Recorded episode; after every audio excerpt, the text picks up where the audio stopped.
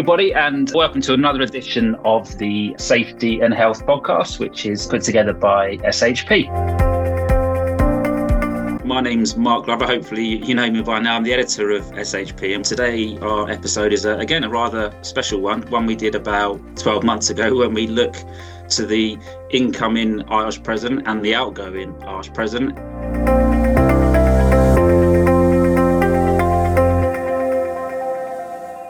Pleased to say I've got uh, the former IOSH President Lawrence Webb who joins us, and also the new President Stuart Hughes, and we're going to just yeah chat about what's the last twelve months and and look sort of horizon scanning as well. So, Lawrence, thanks for coming on. We were just saying off mic that um, it's gone so quickly. How how are you doing? Good to see you again. Oh wow, yeah, and and you, Mark. Yeah, it's it's great to be back again. But yeah, you're right. As we were as we were chatting earlier, time yeah definitely flies when you're you're having fun. So uh, yeah, just can't can't believe it to be honest. But uh, it's all good. Brilliant, good, good to have you here. And look forward to just looking back a bit on, on the last twelve months. Um, and welcome to you as well, Stuart. How, how are you doing? I'm really good. Thank you very much, Mark. Thank you for having us on the pod and yeah, letting me kind of step out of Lawrence's formidable shadow. But no, it's really nice to be able to join yeah. Lawrence on this and kind of, I suppose, talk to people about that passing of the baton and continuing the direction of travel. And I hope we'll be able to convey this, how well we've worked together over the last 12 months and continue to do so for the next 12 as well. Thanks, Stuart. Yeah, so, so Lawrence, I'll, I'll again, I'll, I'll, I'll, start with you. It, it is an end of an era. How are you feeling? You, you officially handed over the baton just before Christmas, as we record this at the beginning of January. How, how did you find that? Was it was it emotional? Was that a fair question? Yeah, no, absolutely. I mean, I, am okay, but yeah, it was emotional to be honest, because I mean, you mm. throw so much of yourself into the role, and and you want to do, you know, your absolute best for every stakeholder that you've got, and it, it is a, an odd feeling to to then find yourself winding down and, and recalibrating relatively abruptly. But I did prepare myself for this, and I know that I did my absolute best over the last two years as president elect and and president um, as chair of council, and also you know the work as a member of the presidential team with my my colleagues. And um, yeah, my, myself and Stuart have got on so well, and we've worked so closely together. It really has helped formulate that smooth handover. And I know that the next 12 months are in good hands. And uh, hopefully, members and other stakeholders have seen that transition and the handing over the, of the baton, as Stuart said. And, mm. and the themes have got a continuation and an association from my year. And I always said that consistency in message and approach and what have you is really important. So, yeah, I'm in a I'm in a good place, but I'm looking forward to being there to, to support the team again if they need yeah. me over the next 12 months. Actually, Lawrence, I was going to ask you, and you know, it's been last two years obviously pretty full on in terms of the responsibilities and just the the general logistics, I guess, and the heavy lifting. Yeah. But um, interesting, you're in a good place now where you are you're sort of stepping away, but still involved, and you can sort of reflect, I guess, and be in a really good position to to offer help and advice and guidance, but in mm. with experience and a bit more clarity. I, that's something that that's also worth considering going into the next twelve months, I guess. Yeah, no, absolutely. I mean, I've I've had this conversation with um, with Stuart, but also Kelly, who's now our president elect. Yeah. Um, and I've said, look, at the end of the day, it was never the Lawrence Webb show, and I know Stuart feels the same. It was, it was never the Lawrence ah. Webb show. No, it's not the Stuart Hughes show, you know. But but yeah. the thing is, yeah, I do have that that experience and that knowledge and understanding, but totally get the fact that that Stuart is his own is his own person. The fact that we get on so well and see the world in such a similar way is obviously helpful, but it's it's his time, it's his opportunity, and if if the help or the support is needed for him personally, he's a mate of mine. I'll absolutely be there, but I'm still a very much full time member of of, of council uh, and also the presidential team. But um, sure. when you add us all together, between us, we've got some incredible experience as a whole. I've just been fortunate enough to be able to say that I, I can now add the last two years into my cadre. So um, yeah, it's been great. Excellent, good, good stuff. And now, listen, there's probably too many to cherry pick, but and it is a huge question. But is there a proudest moment, or have you got one or two moments where you're like, yeah, that that sort of ticked all the boxes with that that achievement? You're right. There are so many. Honestly, every mm. every day I used to yeah. step back and go, "Wow, I can't believe that." You know, I've been fortunate enough to be a part of that. But I, I do think that the handover between myself and Louise Hosking, the previous president. Mm. That was a special moment because you stand there and you realize that this has become real and you fully appreciate just who and what needs your leadership, your direction, and your support. And at that particular event, my parents were there, there were some right. friends and colleagues. And obviously, I looked around the room generally at who was there and I was just in awe of, of the fact that I was in amongst all of this this incredible talent, and I felt really proud and and honoured at that position. But also, I think at the end as well, when myself and Stuart we we hosted our last council meeting last November, yeah. Yeah. and we presented a summary and an infographic presentation on everything that we'd achieved as council, as a presidential team together over the last twelve months, and that was amazing to see just how much we'd achieved together, and that made me feel absolutely fantastic because I was very much a part of it. Okay, leading and directing at certain times, but we did that together, and there was a lot to shout about. So yeah, I was really Great. proud then as well. Fantastic. I guess when you've got something, yes, you can see something physical, tangible, and you can actually say, yeah, that's that's what we've done. Because just keep alluding back to it, it's a whirlwind, isn't it? The last two years yeah, or, or sure. so, and it sort of does take just to step back and go, flipping heck, we did do some good good stuff there. Um, and I wonder actually, like going forward for yourself personally, Lawrence, is this something you're sort of taking on for your own sort of um, you can sort of absorb what, what you've done and then take it on because not I'm not say it's a bit of a come down, but it is sort of like it's it's going to be a bit different and stuff. But you must have drawn a lot for that personally for for your own your own yeah. self. Yeah, absolutely. I think anyone who goes into this role thinking that they know everything or they've already got everything that's needed, I, I think is in for a bit of a shock because yeah. every day is a, is a school day, and that's always been the same for me forever. But yeah. one thing I, I, I did say to council during that same meeting in November, I and and I was open and honest, and again it was quite an emotional thing because I did say, look, I know that not only am I a better professional, but I'm actually a better person for the experience and all the people I've met and all the things that I've been fortunate fortunate enough to be at the front end of. Uh, you know, the, the things that I've learned along the way, the people that I've had the pleasure to come across, whether that's you know been members or it's been people across the world, literally across the world in government positions or in different steering groups mm. or whatever it might be. I just know that my world is is just so much better for for actually having that that opportunity, and I'm absolutely taking all of that forward in what I'm doing in a in a new role that I've now got in an organisation where where I've already found that a lot of what I've I've I've said and I've done and I've learned and I've experienced from lots of different people and scenarios, it's all been incredibly useful, and I, I'm happier for that. I think. Good stuff. I, I have to ask it, but there must have been challenging moments, as you know, it's no cakewalk, is it? Yeah it's not just a job it's an adventure right so yeah uh, i mean yeah. again uh, it, it is a, a challenge but it's a really healthy challenge because it pushes you into areas where you're perhaps out of your comfort zone it allows yeah. you to reside in areas that absolutely are your comfort zone but i think really the, the most challenging aspect for me is still being in that room with that huge amount of talent and experience and positions wherever I was doing whatever I was doing.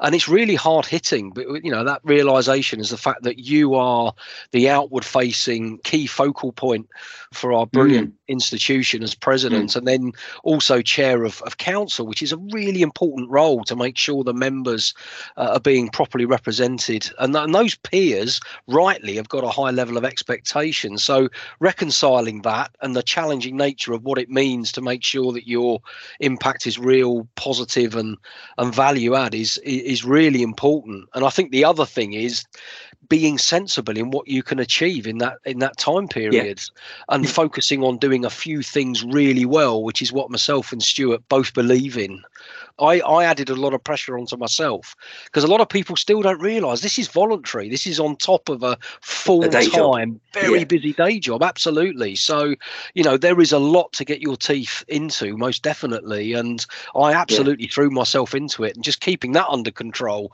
was a challenge yeah. for me because I'm just naturally really engaged and enthusiastic. But um, what an experience. Absolutely fantastic. Sure. It's interesting. I before ahead of this podcast, actually, I went back to listen to the one we did 12 months ago, and and uh-huh. it's interesting seeing, without sounding too gut, like how how much you have taken from it enthusiastically. And one of the things you did sort of talk about was this sort of humble approach, you know, sort of going in and being like, this isn't the Lawrence Webb show or whatever, just sort of stepping back and, and letting people do that and and realizing that other people bring different different things, and and yeah, sort yeah. of affirming that again. Now that's obviously was an important is an important part of any sort of leadership, I guess, or any any sort of role that that that, that you're in. Yeah, sure. I've I've always believed that, and I, I always will. You know, you do things together. You play on people's strengths. The more people you can get engaged and involved, the, the better you will be. And of course, we had a big focus on neurodiversity as well. Yeah, I remember Stuart yeah. to make sure that yeah. you know there was that aspect of of uh, of opportunity that people could tap into as well. And it's all part of the same ethos for me. So yeah, we do stuff together. We're better together. Stuart, I'll, I'll come over to you now if that's all right. The new presidents here for IOSH. And just to start off with a bit of a sort of human question, really, how did you feel when you were going to be the new president? Did you have an inkling? Can you sort of remember the moment you got? How does it work? Do you get an email?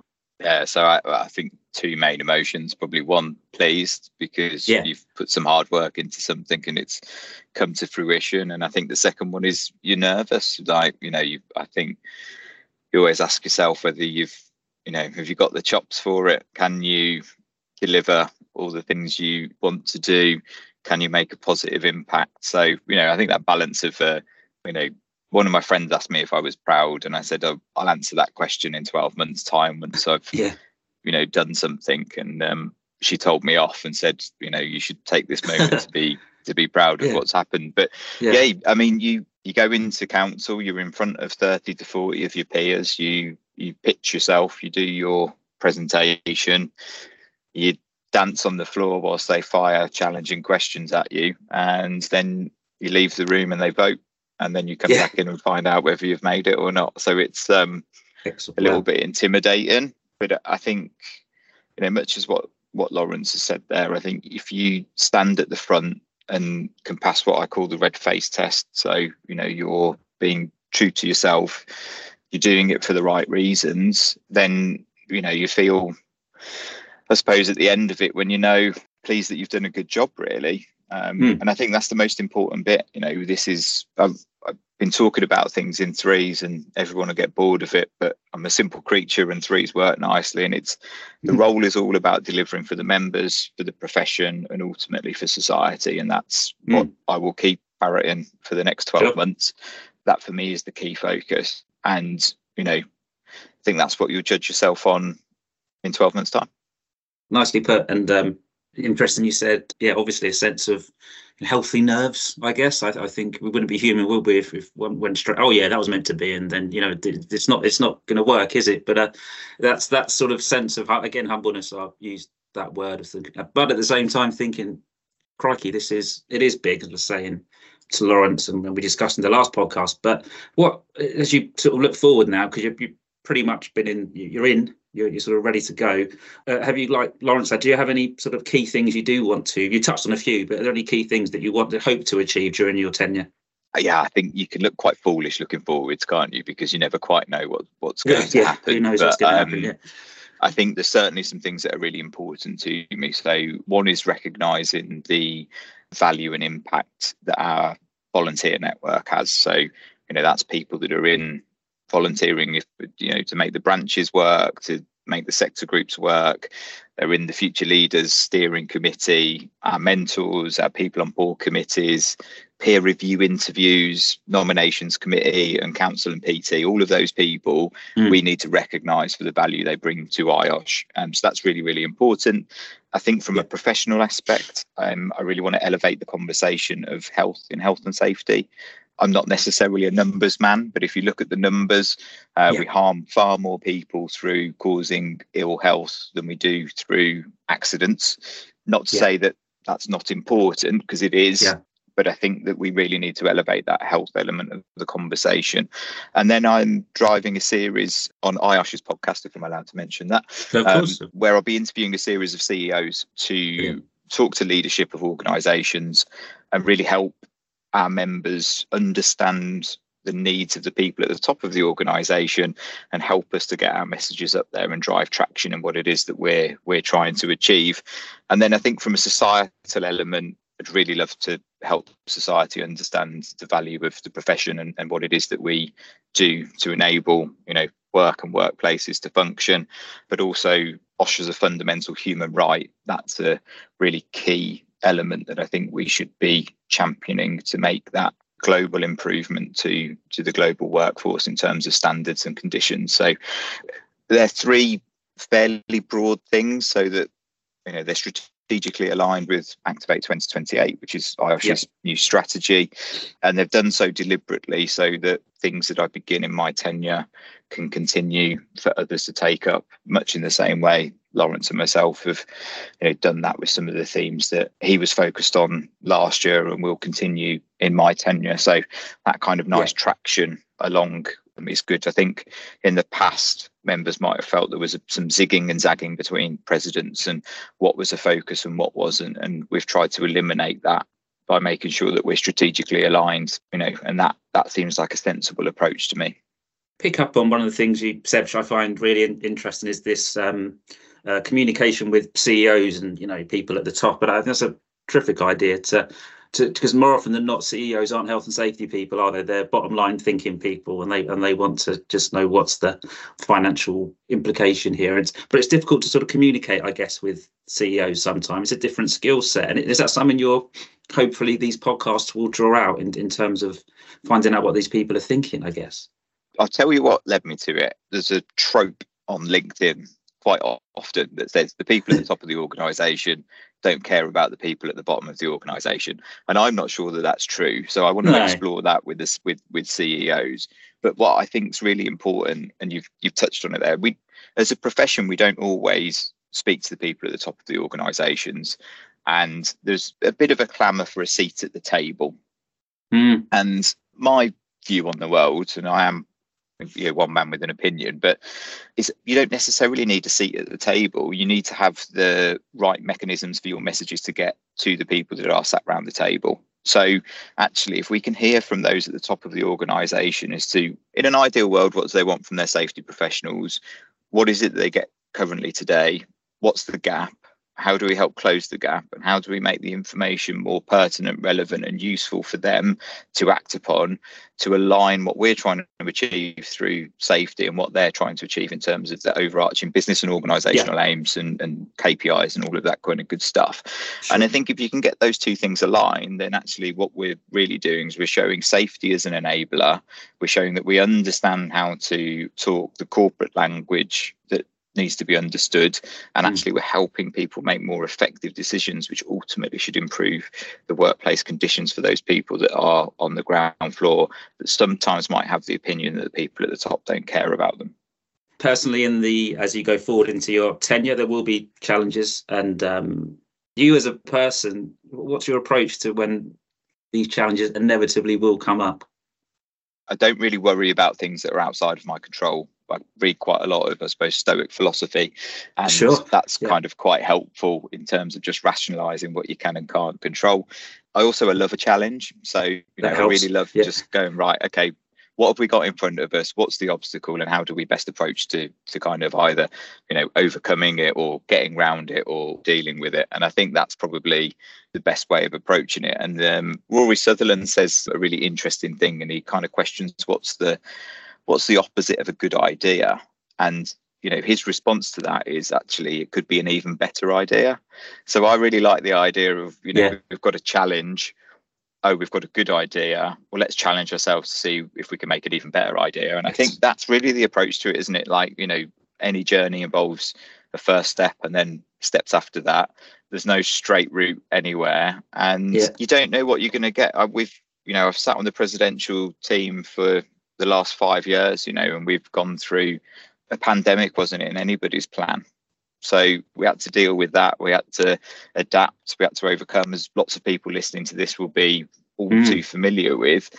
And that's why, for me, there's no point having a plan because you don't know what's coming. So I would much rather have a strategy that outlines what it is we're trying to achieve, where we'd like to go, that gives you the room to, I suppose, deal with those challenges and obstacles as they come and and get mm. past them and, and and that's it really i don't think it's groundbreaking in it by any stretch of the imagination Simple, but yep. i think it's um yeah just you know know which course you're up you're headed know the direction of travel and appreciate that you know you might have to do a detour or two to ultimately get there I guess as well, um, in terms of um, resources, you, Lawrence, who we've got on the other line, you're going to be sort of tapping into Lawrence's knowledge as well as, as the year go on, and you, you, as the year goes on, and you guys work together. That's invaluable, isn't it? Having a, someone you, you've already alluded to, you get on with as a mate and stuff, but uh, having someone who's sort of walked the walk as well. It's critical, like with the one of the values of you know a close knit presidential team is that you're all working towards the same ambitions for the benefit of the membership and for the benefit of, of the profession and being able to have candid conversations with people that have you know trodden the path before you and cleared away and dealt with some of the challenges is is is really important. But it's also helping to bring other people along that that journey as well. And i think we've like both lawrence and myself you know have tried to be as transparent as possible. We've tried to actively communicate with the membership as frequently as we can, not because it's about us, but because we want to convey all of the hard work that goes on through IOSH, through its work with its tier one partners, mm. through the strong efforts of the membership and the work that they're doing for the rest of the membership. We really want to actively promote that and communicate it because I think sometimes with a membership body organisation, it's all too easy to to pay your fees, get your magazine, and and you think that's it really. And what I found is the the more engaged and involved I've got with IOSH, and the more I've been determined to, to I suppose, give back.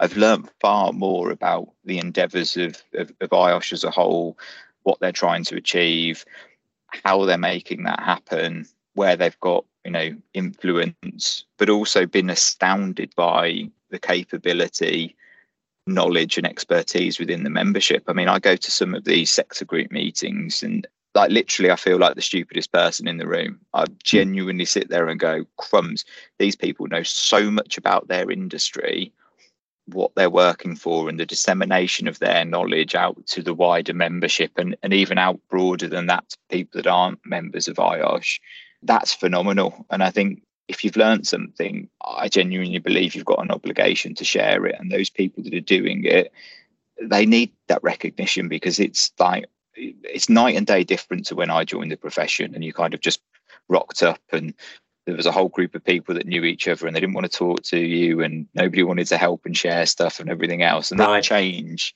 is so good. And the vibrancy yeah. and the community at the future leaders is fantastic and then you know the value of, of those that have got that little bit more experienced and, and the mentoring that they're delivering like mm-hmm. you'd pay a lot of money if you were buying yeah. that service right and sure. it's all wrapped up into your membership and i think it's a mm. snip so and i'm sure for some people it's expensive and i'm not going to try and you know everybody's in their own boat with those sure. circumstances but i think in terms of true value what other members do for the broader membership is phenomenal. Sure. I remember saying this last year.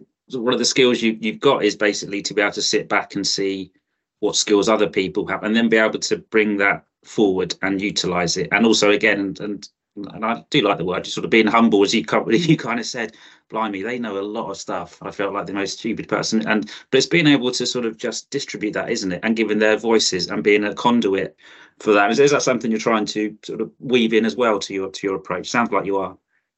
Yeah, I think it's really important to raise the profiles of the groups and the people within those those groups and branches that are doing this stuff. You know, there are there's people out there that you know they've got 30 or 40 people to chartership through mentoring them you know and, and things like that. And you go that's a real impact you know and you times that by 10 20 30 dedicated people and, and you're starting to see people's status within the profession elevate as a result of other people's work towards them. And i think if you come in and mm. take this position and think you know everything you're in trouble. And i you know I try and practice a beginner's mindset really. I like to try and get back to basics, understand yeah. things as simply as possible, try and do things with the path of least resistance in mind so that things are as effective as possible.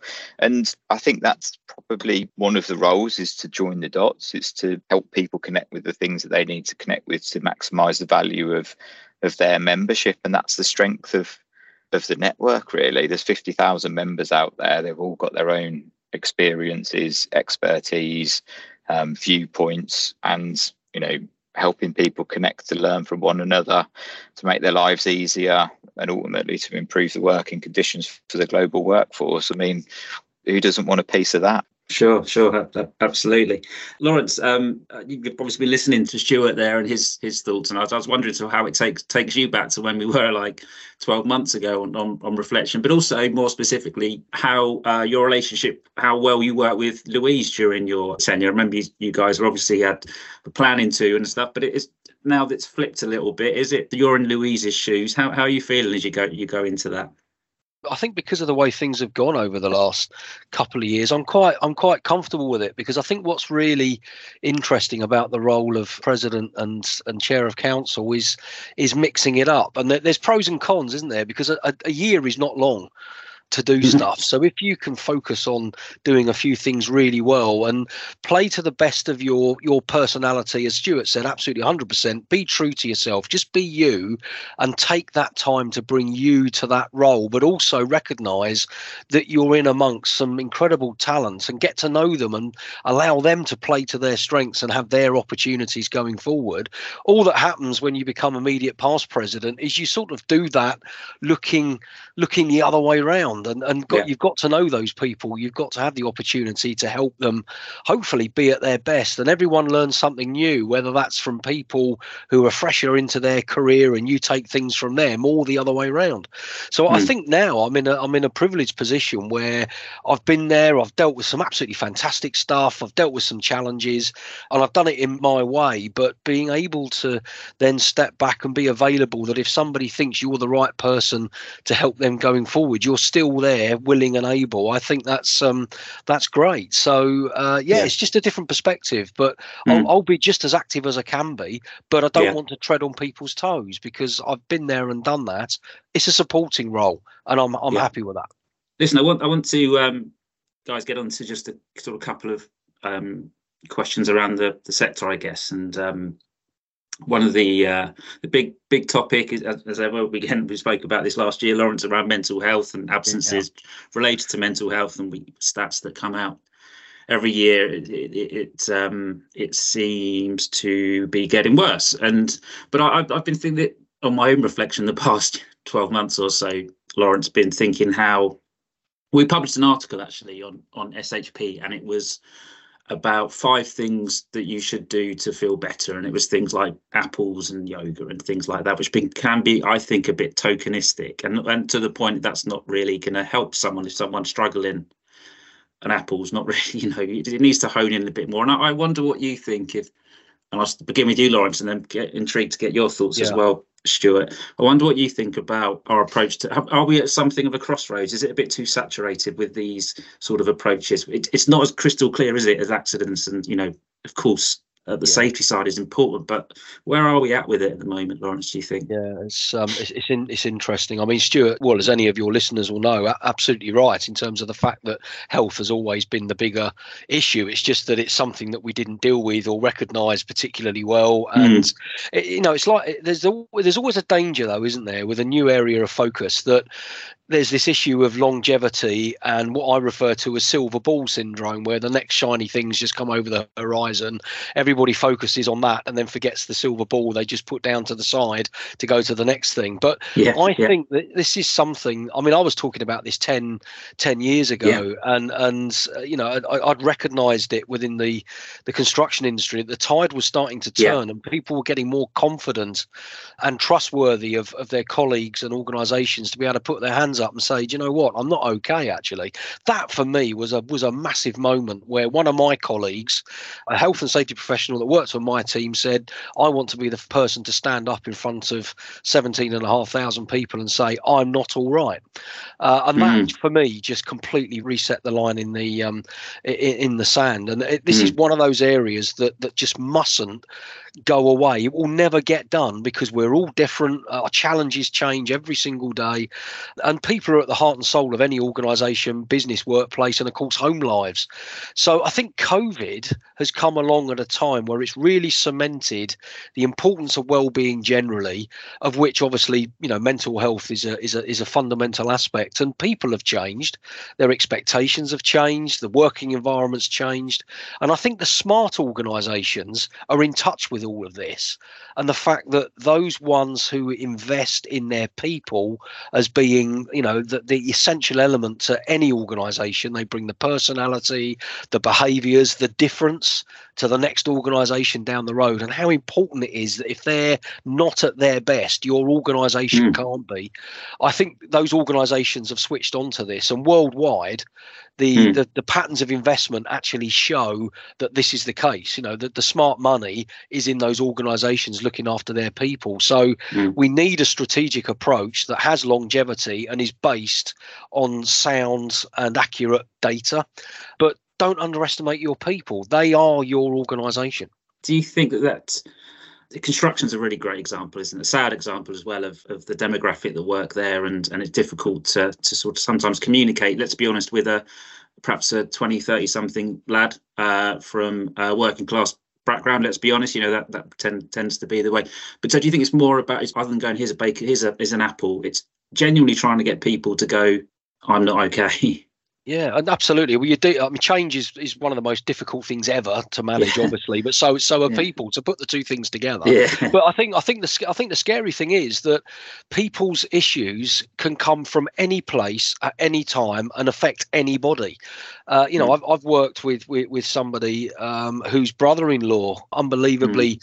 committed suicide and mm. and the, the, whole family were just so gobsmacked because this is the yeah. one person who was reliable and solid and was always there for everyone else and it yeah. sort of proves the point that you just don't know where this is going to come from so you absolutely need to be in a position with your friends and your colleagues to know who they are not intrude in their their personal lives and mm. everything else but be there as that solid person that anyone can lean on in the same way that you'd want that for anybody else and how we get there is different for everybody.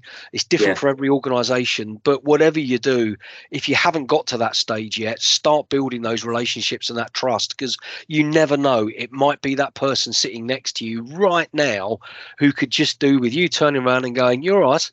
How you mm. doing? How's your day been? And that is all sometimes it can take all the way through to the far end of the most in-depth conversations. But we need to start getting on uh, and understanding yeah. ourselves as a society. We really do. Stuart, what's your thoughts on the, the topic? A big one, I know, but where, where do you feel we are at the moment in terms of mental health and well-being? It is a big topic, and I'm always cautious of, of the statistics. I think you can play the statistics to uh, make any tune you want, and I think for me, I think we should be looking at you know, at this from a holistic approach. You know, I don't think we need to break down across all of the different factions. I think it's really important that holistically we look after people and help them to thrive in the workplace mm-hmm. so that both their physical and their mental health is is sustained awesome. and if not you know improved as a result of where they go to work and and the work that they undertake now i know that's quite lofty because there's very differing levels of challenge across the globe and i think you know in some parts of the world people still don't have the basic equipment to keep themselves safe. Mm-hmm. You know, when they don't have safety shoes on their feet, they don't have gloves to stop them, you know, being exposed to chemicals, and they don't have dust masks and all, all of those kind of things. And and sometimes I think some of the mental health conversation has the potential to not really kind of have an awareness of of perhaps the global picture. But in the same thread as that, I think it's really important that we've made this progress. I, for one, am like, I'm massively pleased it's something that we openly speak about now on a very personal level. It was something I, I grew up with yeah. within my family, and we didn't have any, there was no conversation on it because it just wasn't something that was spoken about. And then as time has progressed, it's become a lot easier to talk about and, and become part of the kind of, I suppose, the public lexicon. And I think that is really, really important. But you know, I think for me, it's about how do we look at the root causes? How do we look at the societal issues that are, that are causing this? It isn't just, you know, a workplace issue. Um, there's some some amazing things out there. I think the One Million Lives campaign um, yeah. that Jacob started yeah. is a yeah. phenomenal thing, um, and I think actually like taking the time to understand the demographics of our workforce, the impacts, and providing mechanisms to help and support people is really, really important. And I think it is really, really valuable. I think we need to make sure that we're doing that in conjunction with protecting people, you know, at a very basic level from risk and from harm. But yeah. I, you know, I think the conversations are, are mass- massively, massively important. I just think we need to make sure that when we weigh everything up on the scales, that we're we're coming out at an equal and proportionate kind of response to all of these things because we're not little robots are we? We don't suddenly just get to work and leave all our problems behind. But you know we're complex creatures you know there's all kinds of things that go on. You've got absolutely no idea what's going on in somebody else's world. And i think just as a species if we had more empathy I, I, often say this. I wonder if we called it the human experience rather than the human race, we might be a bit better towards each mm. other instead of being so competitive. I think that's genuinely it. You know, I think mm. if we can push ethics and leadership, if we can push this idea that actually the condition of the whole is really important, so let's look after all of the pieces that make up the whole. I think that that is really important. And I think that bit should be across your physical health, it should be across your mental health, it should be allowing people to recover. You know, it should be not putting so much pressure onto people that, that they can't thrive and they're just in survival mode or or they're worse mm. than that. And I think that's that's the obligation of leaders of organizations. And I think the safety profession has a part to play as being a conduit in that and to help people understand how to raise issues, how to talk about things, how to have sensible conversations on the way that improvements could be made. And I think we definitely need to move away from, you know, bowls of fruits and yoga Fridays yeah. and those kind of things. We actually have to say, well, what is it that makes a systemic change to the condition of people in the workplace? And like I say, both physically and mentally. Do you think it's a, it's a debate on SHP. It has been for a while, like where well-being and mental health sits in terms of a safety professional. There's an argument that it sh- it should be in within an HR bucket, perhaps, or it should should be somewhere completely different. Which I, um, you know, understand both both sides. It's huge, isn't it? Mental health. It's something that perhaps people aren't trained for. It could be a psychological thing. It's very very complex. We don't know someone's someone's mind. And I just wondered your conversations Stuart, and and, and also 100% agree. I think it anything it shouldn't overtake the the working at height statistics that come out every year. Now we still got to focus as on, on all areas, but in your conversations, is it is, are some people getting a bit tired with the mental health conversation, which I guess I was sort of trying to touch on there? Is it like let's I'm not really ready for this yet. Let's do this, or I need to know something else. Is do you think that? You get a bit of both, to be honest with you. I think I was at, a, at the Global People Sustainability Summit, and there was a, yeah, bit yeah. of a debate on this to talk about whether right. mental health was a part of the safety professionals' remit or not. And I think yeah. when anybody asks me a question like that, where does mental health sit? Where does well-being sit? You know, is it within our our remit? I kind of go back to like things like fire, right? If you've got competence within fire and fire safety, you can probably help your organization with its risk management around fire. Mm. If you don't, you go and get an expert who has the competency yeah. to help you. Now, I feel that that is exactly the same in mental health, in well-being, and all the other bits. Right? We're smart enough as a profession to be able to signpost people. We're smart enough to have some basic understandings of how we have decent human conversations with people, show them empathy, show them support and care. But we are not the people to go around diagnosing people. We're not the people to go around saying, "I think you've got this," etc., mm. etc. That that can cannot be the role. There are trained medical professionals who deal with those things, and I think there's a very diff, you know, mental health on a continuum, and you know, at one end of it, you've got medical diagnosis and, and conditions yeah. and diseases, and all the way up to being one of those annoying people who's euphorically happy every day and and, and, mm-hmm. and everything else. And somewhere yeah. in the middle is where most people sit. And sometimes you slide yeah, down and you're a bit, you know, you might be stressed, you might be anxious, you might be those things. And actually coping mechanisms and things that organizations can do to help people in that should definitely be there. And if I'm at the other end of that in an organization, I, I don't care who's delivering it to me. I don't yeah, care yeah. if it's HR, if it's a specialist, if it's mm. you know somebody within the safety team, etc., etc. As long as what they're giving me is useful, helpful, and I can yeah. work with. And I think that's the challenge for us as a profession is to is to stop the scope creep, is to understand where our expertise start and finish, and to work in a much more collaborative way with all of the other players you know, mm-hmm. I'm not an occupational hygienist. I know enough about workplace exposure levels to say, actually, this doesn't look quite right. I'm going to go and get an expert yeah. in to come and make some measurements and tell me whether I'm on the right track or not.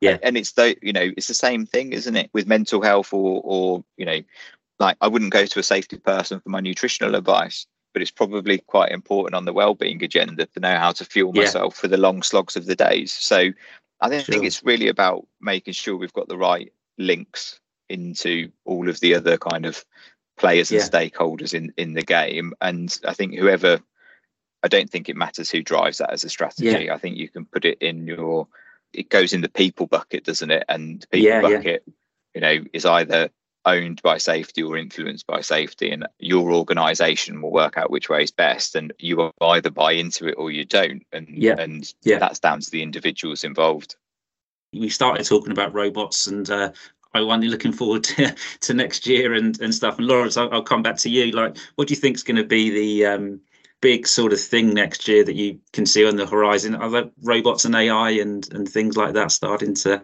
is that going to be playing a big part or is there anything else that you foresee?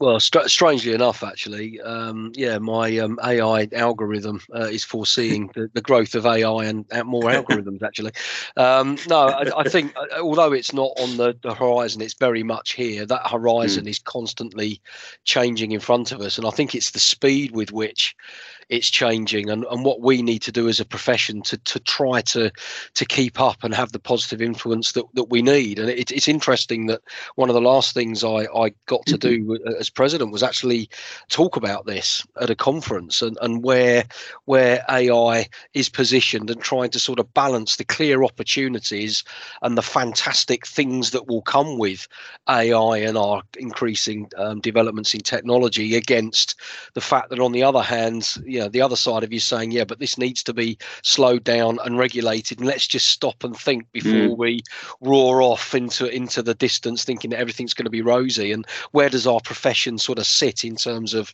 having the right influence and the right involvement in the in the development not just to, to teach ourselves but for us to be able to have that that positive influence to get the best out of what i see as an opportunity absolutely mm.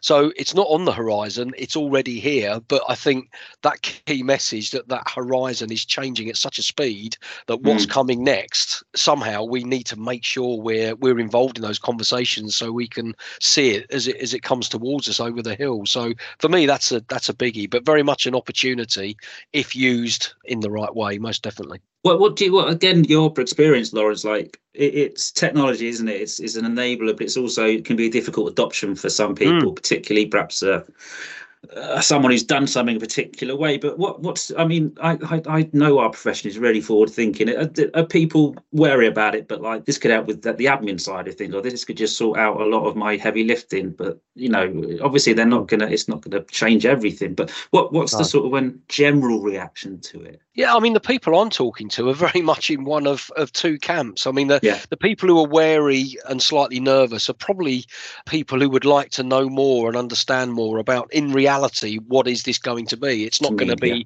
Skynet, you know, Terminator 2, all those sorts of things, which they're, well, I say they're not. I mean, you know, that maybe that's yeah. something for a lot further down in the future, but that's what they imagine. Whereas yeah. the other people have actually been there and experienced and seen some of the benefits. I mean, I've seen some great technologies as part of the um, different best practice groups I've been involved with, like the Safety Tech Accelerator and what have you, where really good AI and really solid proven technology is great for eliminating harm. And I've always been an advocate of the fact that let's not slip down the control hierarchy too easy. Let's start at the beginning, as was always intended, and eliminate whatever we can. And I'm finding people very much at the moment in two camps. But I suspect as time goes on and people become more aware and they've seen more and they've experienced more, that those two camps will probably come closer together and then we can come together as a, as, as a discipline and have the best influence possible. Stuart, I, you're passionate about the whole technology. It's very much something that's in your, your career and, and, and your day job. And I wonder how you feel about. Well, actually, I'm I'm, I'm not put, don't want to put an answer, question uh, an answer for you, but is, is technology something you think is going to be uh, important for us in the next 12 months? It's been important for us for the last 12 months and, and for quite a while, hasn't it? I think, you know, yeah, yeah. Um, if you if, if you were brutally honest, I think developments and changes in technology have probably saved more people's lives than anything else from a risk management perspective. And I think that if we embrace the technologies with the mindset of we want to harness these things to protect the workforce rather than to use it as a punitive tool to discipline them, then I think we're in a really positive space. I think those large language learning models, you know, the ChatGPTs and, you know, that's mm. fine up millions and millions and millions in record time. It's like made YouTube look like a, somebody sneezed in terms of numbers of sign up. So like the appetite's there. And I think that's the interesting bit. That's the that's the change. Ai has been around for like 30 40 years. Yeah. like that bit isn't yeah. necessarily new. It's actually the adaptation of it and bringing it to to the fore. And i think it's really important that organizations like IOSH and others should be coming together to drive thought leadership and research into this to say actually how can we harness the developments of technology to drive improvements in standards and safe working conditions and the health of the workforce at a global level. That's what we should be doing yep. with the technology. And we shouldn't be frightened of it. The radio still exists, doesn't it? Despite TV, MTV, yeah, yeah, CD players, mini discs, MP3s, mini discs, excellent. Yeah, like, yeah. oh, that's that's you know you can age yeah, yourself quite quickly, can't you? Future, yeah. yeah. Some of this stuff sticks around and makes an impact, and some of it disappears, doesn't it? But I think actually learning how to harness this stuff's really important. But I think what I suspect we'll see over the next mm. 12 months is a, is a bit of a focus on on ethics within leadership and a bit of a focus on actually taking the voice of the workforce. I think the, you know, particularly in the UK, we've just had the kind of Mr. Bates versus the the post office mm, TV drama, yeah, and all of yeah. a sudden everybody's interested in whistleblowing. And I think those things are really important in terms of actually like how do we harness the voice and rights of of the workforce. And I think from an OSH perspective, I think we'll be looking at the fundamentals, like how do we go right back to basics? And like Lawrence has said, like how do we elevate ourselves back up that hierarchy of controls to to eliminate harm at, a, at, an earlier stage? I think those things will be really important. And then i think very loftily i'd love to see a set of global principles for osh that put a minimum a minimum age where you can enter the workforce and minimum standards of, of conditions for people within their working environments. It's lofty but if you ask me what my one hope would be in 12 months time is that somehow we'd manage to get equity in the value of life. And I think that that for me would be the most amazing thing to happen because actually every single person that is engaged with work somewhere in the world deserves not to die as a result of doing their job or to be irreversibly harmed or to have a condition that means that they can no longer contribute to you know society or to to have a full life and i think that needs to happen on every part of the planet where we undertake work. Well said. Last question to you guys, and it is um, you might sort of touch on this point again, Stuart, and it's a bit bit of a far-reaching one. But Lawrence, I'll, I'll come back to you, and it's the same question I asked you twelve months ago. What are you? What, what's still motivating you to to get up and um, do what you do every morning? it's quite simple for me. It's it's starting a day hoping that you're going to make a difference, you're going to add value in some way, and that can just be anything from putting a smile on someone's face to finalising a high impact OSH related output. To be honest, uh, you know, my my new role actually is yeah. a huge motivator because it's a a great company with great people working in a really important but varied interests, uh, varied industry with lots of different interesting opportunities for me to help influence enhance, but also learn for myself, and that's a massive driver for me, and always has been. So um, yeah, I'm really looking forward to the to the to the next 12 months and seeing where things go.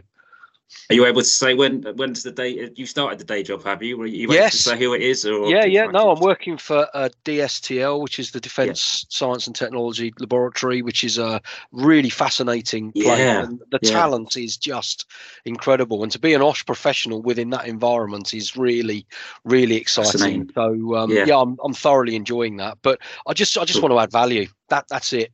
Nice and simple. Good stuff. Thanks, Lawrence. Thanks, and we'll definitely keep in touch with that. Um, see how you're getting on at the uh, the new role. It sounds fascinating. Um, yeah. Stuart, yeah, same same lofty question to you, if you don't if you don't mind. Yeah, I think there's a few bits in there. Like you, I think you get out of bed, and on a personal level, you hope that you're a bit better than you were the day before. You know, and that's kind of that continuous growth mindset and and wanting to progress. And I think you know, in terms of delivery in a day job, I'm going to bring performance to my organisation and mm. I hmm. think through through the IOSH role, you hope to make a difference and you hope to inspire others to to come to join and and to do the same. And I think it's a it's a lovely kind of mix of those things that when you wake up and you think, "Whoa, it's a big day yeah. ahead of me."